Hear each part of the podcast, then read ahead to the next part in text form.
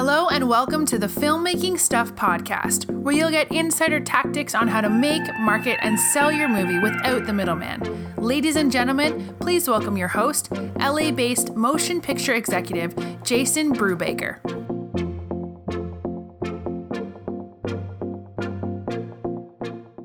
One of the core philosophies of the filmmaking stuff way is to never ask for permission to be successful. Now, I've talked about this before, but online I usually uh, do some different uh, social sharing where I say, you don't need permission to be a filmmaker. And usually all these smart Alex come in and they're like, yeah, but you need permission if you're going to film in New York City and that kind of stuff. And I get it. And I kind of talked about this in my last podcast, but I want to make it clear with you that's not what I'm trying to say. I'm not trying to say you, you should always have a safe set. You should always abide by the law.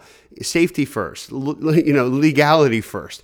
Um, but along those lines, you don't need me or anybody else to tell you that it's okay to be a filmmaker, that it's okay to level up your filmmaking career and make a profession out of this. You don't need to move to Los Angeles for somebody to give you permission you know, to be a filmmaker. If this is what you want to do, then use the resources you have and make the movie you can make this year. And so it's no accident that we're coming up on a new year and I'm having this conversation with you. But the thing that I'm going to do a little bit differently for today's conversation is I'm actually going to share where I'm at. This is sort of a little bit of a year in review or maybe even a decade in review um, because, you know, I'm a human being and I'm going through some stuff right now. I don't really share this much in a podcast because you know, uh, it's it's really hard. For, it, it's so easy for somebody in my position to just tell you about all the awesome things that are happening and pretend as though life is great and everything's awesome and and you look at my you know facebook posts and all this kind of stuff and you're like I, well actually i don't know how you think about me but hopefully you think that i'm a pretty good dude and i'm humble and i'm just trying to share some of the things i'm learning along the way but in sharing some of the things i learned along the way i guess my point is it's easy for me to tell you all the good stuff it's not as easy for me to tell you some of the challenges that I'm faced with. And by the way, I want to be clear the challenges that I'm going to share with you today, these aren't like life or death situations. They're nothing serious. It's just about in the context of getting your projects made, what are you going through to get your projects made? So,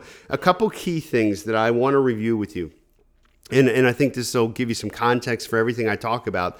Number one, in order to get ahead, there's two things that have to happen. One, you need to meet new people that are doing things and playing a bigger game than you are so that you can be influenced and get new ideas. So, number one, meeting new people. And number two, uh, the other thing that has to happen is you got to learn new things. Now, obviously, you're listening to this podcast so, this is an example of you trying to get some new information and you're open to new ideas, which is perfect. And it doesn't just have to be my podcast, but there's different webinars, there's different websites, there's different blogs, there's different, you know, weekend workshops. Um, you know, there's group coaching. I even have a group coaching program for entrepreneurial filmmakers that want to learn some new stuff in, in a very focused way.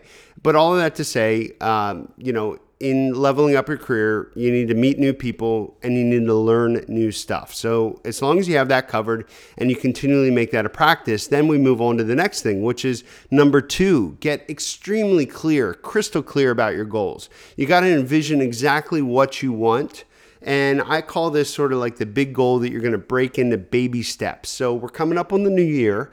What is it that you want to do in the next year? Some of you listening to this, you're ready to make a short film. Some of you listening to this, you've made a few feature films as backyard indies, and now you're ready to raise some money and do that project that you've been passionate about for a really long time. And more power to you, right?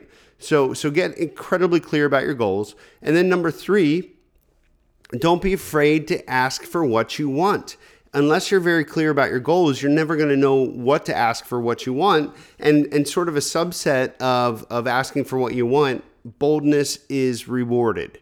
So now I want to share with you some of the things that I've done that I think are kind of bold, um, that I've been happy uh, to have experienced. I'm a little sad that some of them haven't worked out, but I share them with you today because I want you to know that these things are possible, right? So I have this itch. I, I don't want to just distribute films for the rest of my life, although I love doing the work that I do. Don't get me wrong. And I honestly, fully um, wholeheartedly believe that if you can understand distribution, that makes the entire other you know aspect of the filmmaking business so much more understandable because as soon as you have distribution down everything else falls into place. You mitigate risk for your funding uh, you know exactly who you need to cast and why and you kind of know the kind of story you're going to tell because you can you, you have a feel for the marketplace and you understand that you know, for whatever reason, uh, Thanksgiving movies, if you're based in Los Angeles, don't have international appeal because nobody really celebrates Thanksgiving outside the US.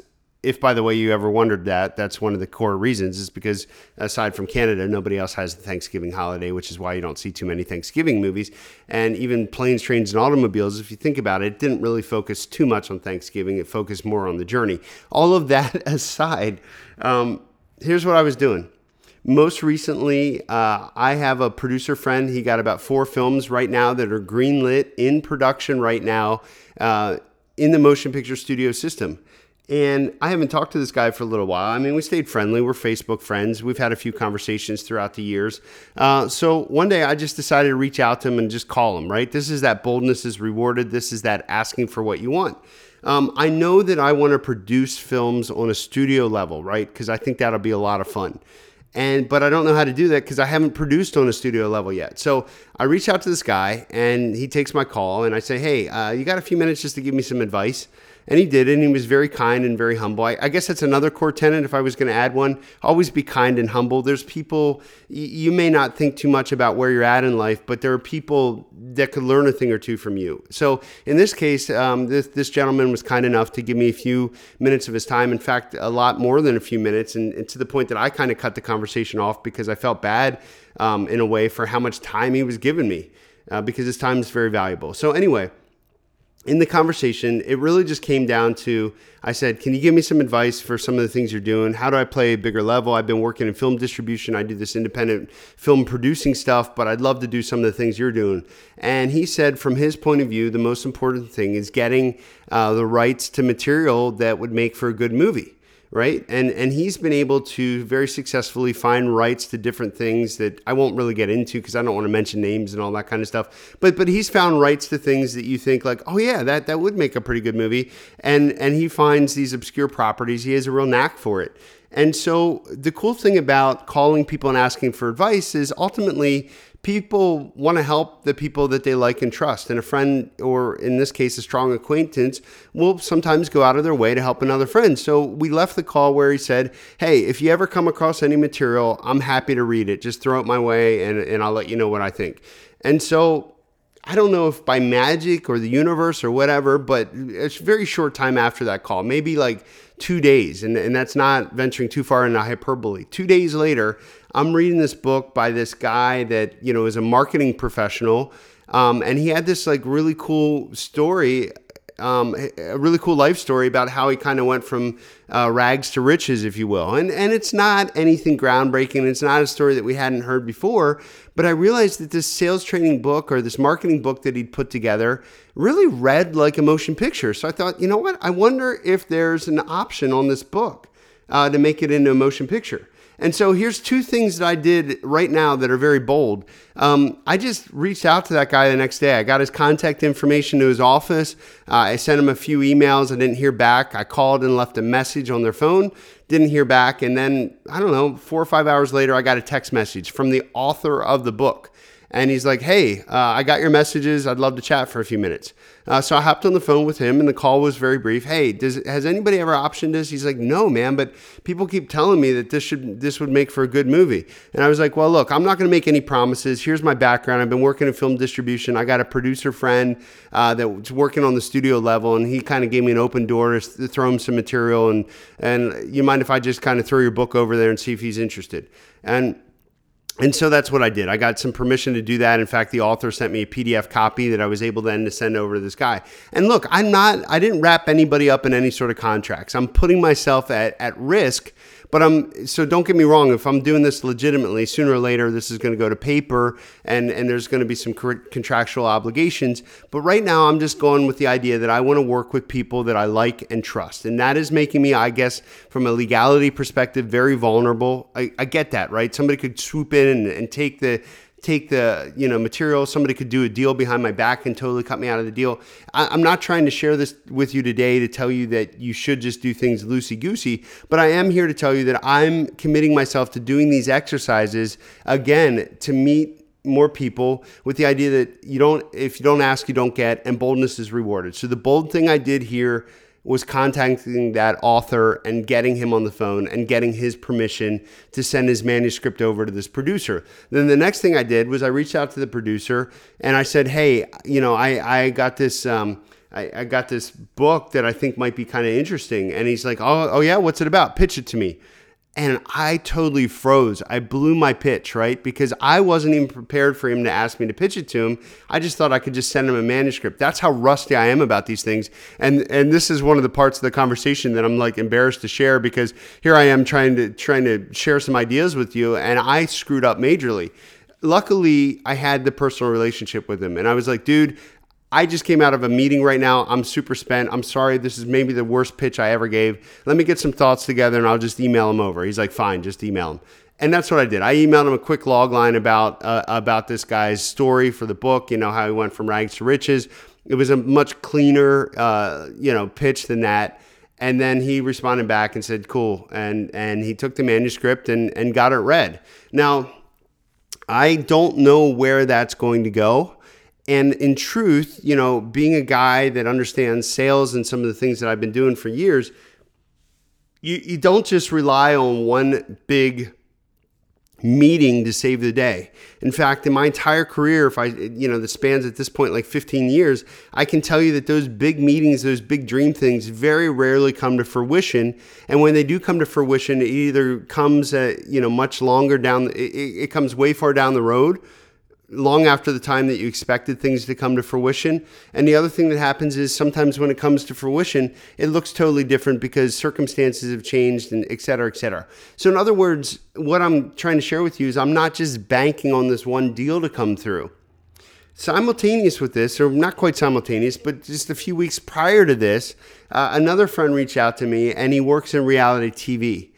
And I said to him, I was like, "Hey, I got this idea for a reality TV show. What what what would I need to do to pitch?" Again, I'm asking for advice, and and he responded and said, "Hey, um, I'm going to put you in touch with my friend. She works over at the Learning Channel. She's she's she's actually the person you need to talk to." And so I reached out to her. I reached out to her with a pitch. I reached out to her with like a quick demo reel, just some stuff I captured on my iPhone. And she came back, and we ended up having a half hour long conversation. Now, ultimately, uh, they passed because they're looking for something that has a female protagonist. But my point, you know, it should be evident. Here again, I'm not just dependent upon one project to pay the bills. I'm getting a lot of stuff out there. I'm growing the network, and in the process, I'm learning new things. So, again, I know this is a little bit of me babbling. Uh, hopefully, there was some concise information that you got out of this. But again, uh, number one, you only grow by learning new things and meeting new people. Number two, get extremely clear about your goals. Number three, if you don't ask, you don't get. And as a subset of number three, boldness is rewarded. So, my question to you as we move into the next year how what what is this big project that you have on the horizon that you're going to break down into baby steps and then what do you got to ask for and what bold action must you take to meet the people that you need to meet to make it happen. And along the way, what do you need to learn uh, to help level up your career? Um, I've mentioned this in my past podcasts, but I have a group coaching uh, program uh, that I have where we get together for uh, two times a month.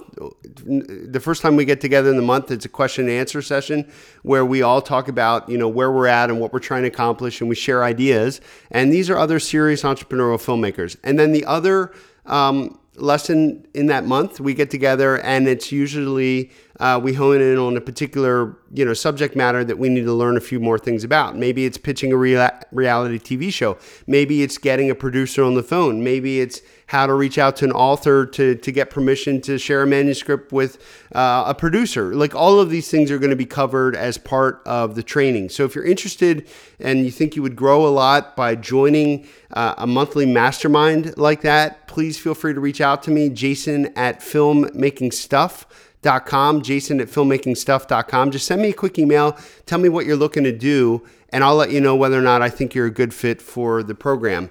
Um, other than that, you know, it's been fantastic being able to share this information with you.